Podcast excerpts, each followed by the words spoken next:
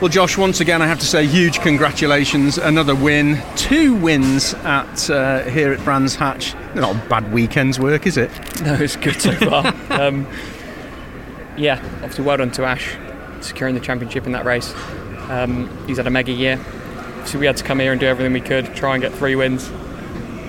Got got so far, but he scored enough points to make it happen. So yeah, well done to, to him and, and, and his team. They, they fully deserve it. But you know, I, I can't be um, you know more pleased with, with the weekend's work so far than, than what we've got now. So just mega happy that we've got the car in a good place. You know, I think hopefully we're proving people that we are a force to be reckoned with, and we should have been in the in the title right until the last race. But um, you know, we. Uh, we've had we've had some tough races this year, but to finish it the way we started it with front row lockout, P1 and P2 in race one, and then another win in race race two is just mega. Yeah. We spoke during the week, and you uh, very candidly said, you know, mathematically you could still get there, but it would take quite a miracle. Uh, and you did make a promise about the tattoo on your forehead, of course, didn't you? But you've done your bit in gaining as many points as you, you possibly can. It's just everybody else didn't play ball. Yeah, yeah, I did. Ash did read that in the in the program, and. and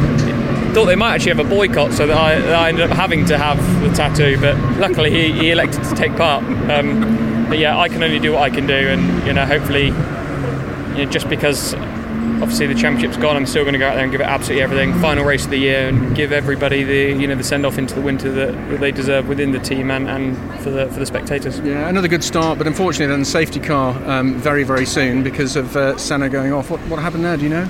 I think uh, just he was on the outside, cold brakes, cold tyres. It was an instant lock up as soon as he hit the brakes. I heard it in the car, so it's quite a big one. Um, you know, when you when you're pushing the limits, trying to jostle for position at the beginning, you know, you have to be ultra delicate and I'll be, you know, I think we'll be pretty sure he won't do that again. So he's definitely learned his lesson. But it's a shame for him. It's a shame for the team championship. Um, but there we go. You know, that's um, that's racing. Absolutely, really well done. Cheers.